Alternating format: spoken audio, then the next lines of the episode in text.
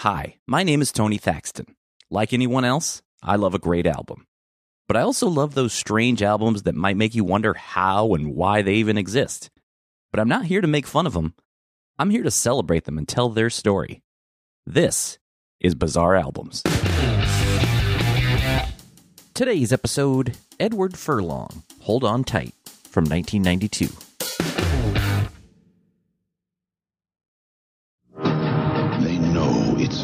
I'll be back. They know its mission. But there's one thing they don't know. This time, there are two. Terminator 2.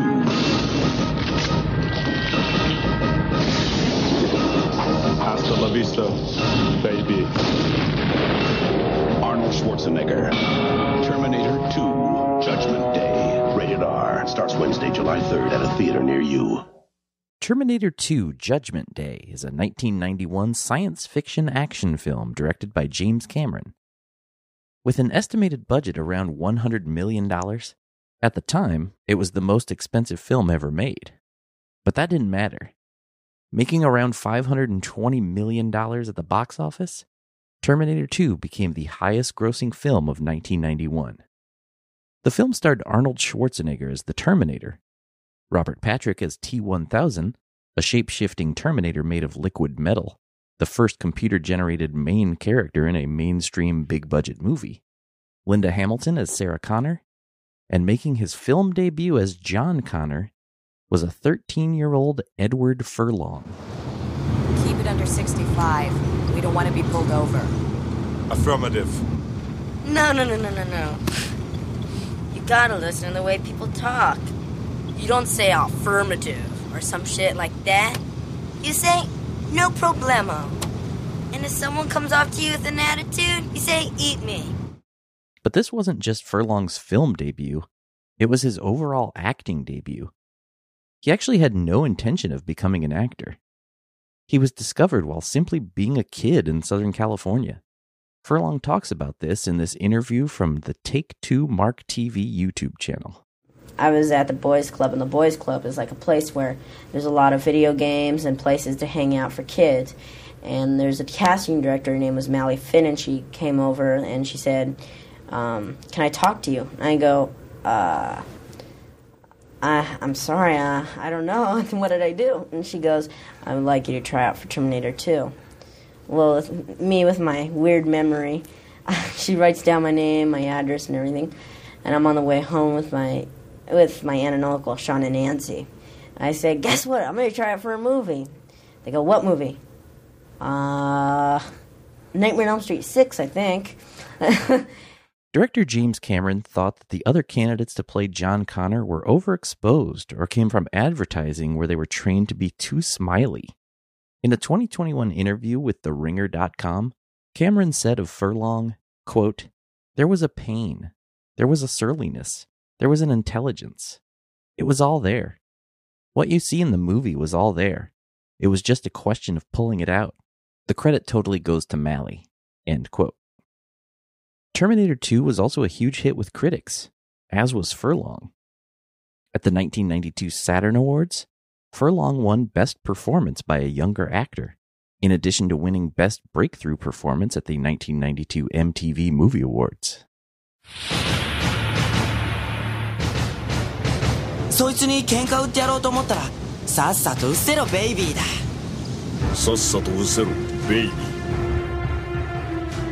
Around this same time, over in Japan, American music was booming in sales. Japan was now the second largest music market in the world after the US. What led to this boom? Marketing. Many of the hit songs in Japan were coming from TV commercials or were TV show theme songs. A huge part of the music scene in Japan was what they call idols, taking young American film stars and turning them into pop stars, whether or not they could even sing. In an interview with the LA Times in 1995, Japanese journalist Yukiko Nakajima said, quote, It doesn't make a difference how well they sing. It's not about singing. It's about image. It's an independent form of art. The art of celebrity. End quote. The man behind much of this success was a New Yorker, now living in California, Joey Carbone. He started his music career playing keyboards for artists like Cher, Elton John, The Righteous Brothers, Rick James, Rod Stewart, Bette Midler, among many others. For nine years, he was the musical director for Star Search. He even wrote its theme song.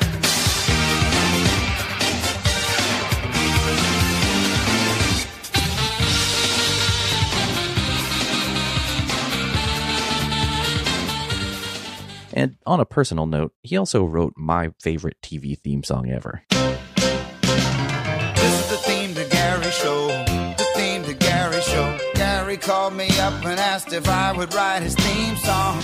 I'm almost halfway finished. How do you like it so far? How do you like the theme to Garry show? But now, Carbone was specializing in turning teenage American film stars into Japanese idols. And right around this same time, Edward Furlong appeared in a series of ads for Hot Noodle.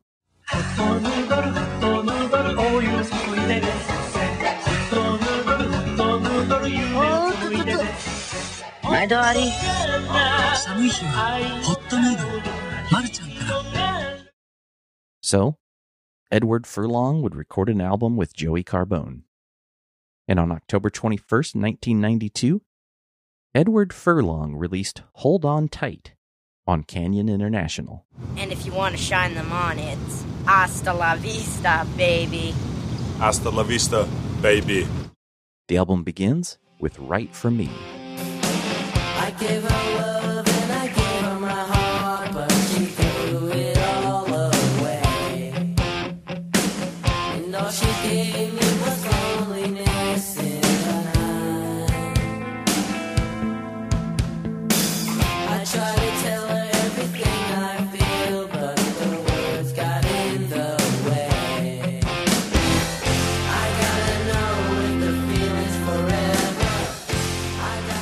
Following is from the 1995 LA Times piece on Joey Carbone, titled Made in the USA.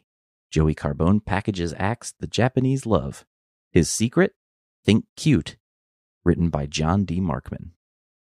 Working closely with Carbone in priming the Asian pop star machinery in LA are Japanese journalist Yukiko Nakajima, West Coast editor for the glossy Japanese fanzine Roadshow, and fashion photographer slash music promoter Michael O'Connor. Nakajima and O'Connor comb recent motion pictures for cute kids who aren't yet established stars. Nakajima writes about them for Roadshow, and O'Connor shoots their pictures. If the article generates a strong response from teen readers in Japan, O'Connor approaches their managers about making a record. Carbone then steps up to compose and produce the songs, and Roadshow handles their promotional tours.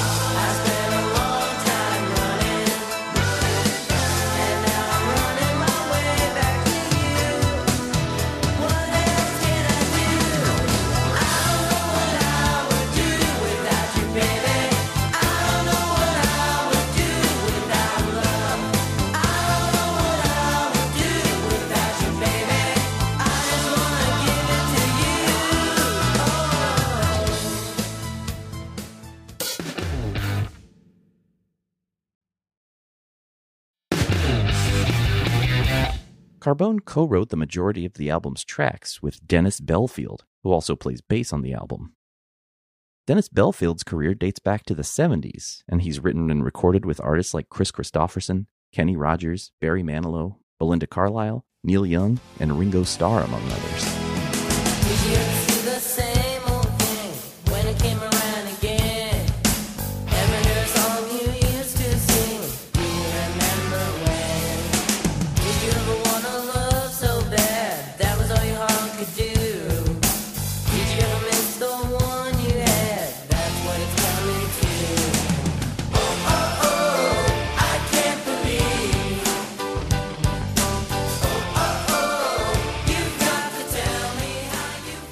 Quite a list of session musicians on this album, so I'm going to go in sections here. Just the list of people who sang backing vocals is pretty impressive. First, we have Gary Falcone, who's recorded with artists like Janet Jackson, Barry Manilow, Aaron Neville, and Celine Dion. There's also Joe Pizzulo, best known as the male singing voice on Sergio Mendes's 1982 hit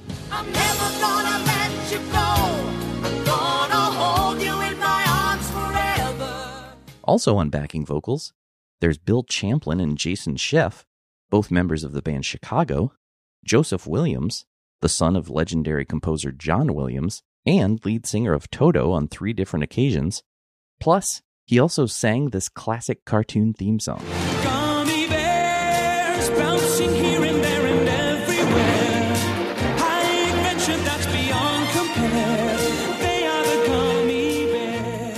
There's also Kipp Lennon. I've talked about him on the show before. He appeared in a season 3 episode of The Simpsons when Michael Jackson guest starred and did his speaking parts, but due to contractual obligations with the record company, Kipp Lennon provided the singing. Lisa, it's your birthday. Happy birthday, Lisa. Side A closes with When the Sun Goes Down.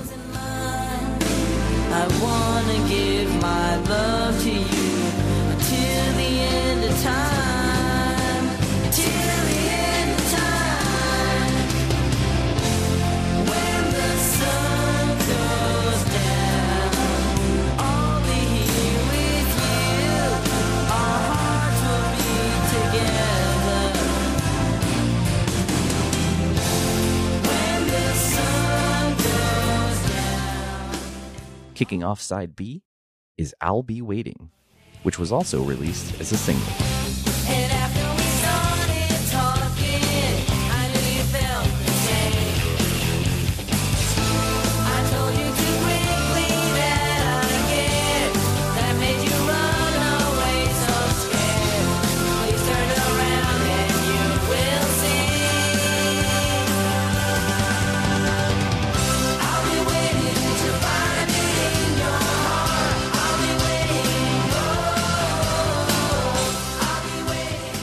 Album's other single, its lead single, is Hold On Tight. Here on the album, it's listed as Hold On Tight, parentheses, special album version. I believe the version released as a single is about a minute shorter. According to the LA Times article, the single held the number one position in Japan among foreign artists for 12 weeks in 1992. In a 1993 interview with Morning Call, Edward Furlong said of his Japanese success, quote, It's pretty amazing. I can't walk around by myself over there. I could get mobbed. It's scary when you look up and there's like a wave of people coming at you. I've gotten chased. One time, I was chased through the subway system. Here, I can go into a McDonald's and not even get recognized. End quote. We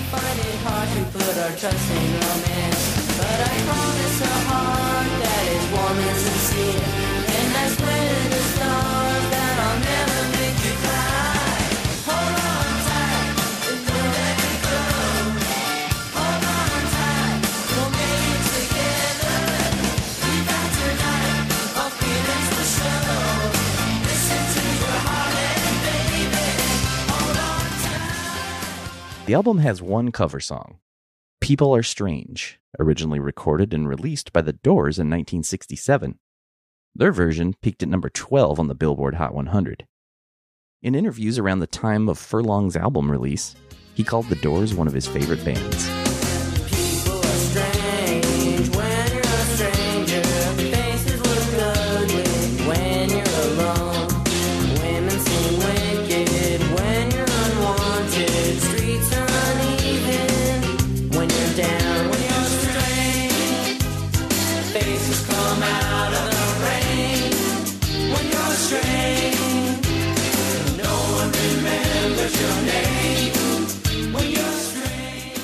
Other session players on the album include Frankie Banali and Art Wood sharing drumming duties.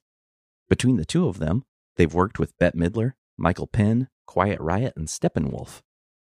On guitar is Craig Goldy, who played in Dio, as well as Danny Jacob, who would later go on to be a three time Emmy nominated composer and scored the Disney animated series Phineas and Ferb.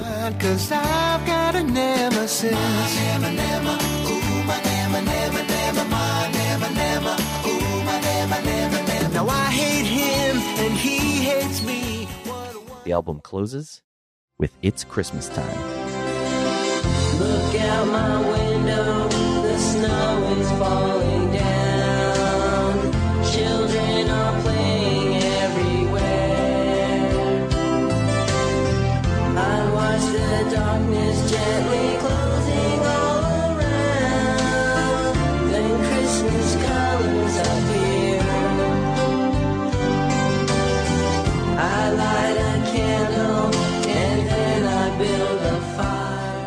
The album would go gold in Japan.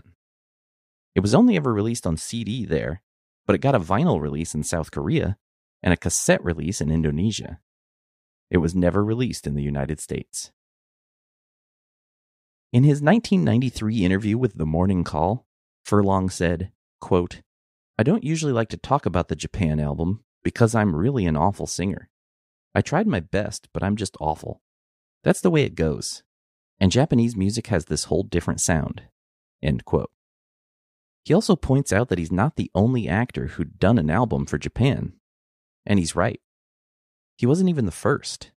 Back in 1989, Joey Carbone worked on an album with another teen who had starred in a movie with Arnold Schwarzenegger, Alyssa Milano. But that is for another time. Thank you for listening to Bizarre Albums. If you like the show, please subscribe and leave a review.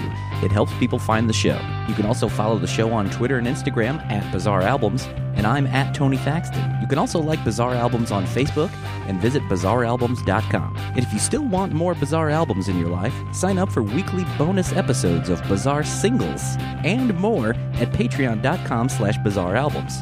And as always, if you know of a Bizarre album you'd like to hear featured, please tweet the show. I'd love to hear from you. You can even email me at bizarrealbums at gmail.com. My name is Tony Thaxton, and I'll see you next time on Bizarre Albums.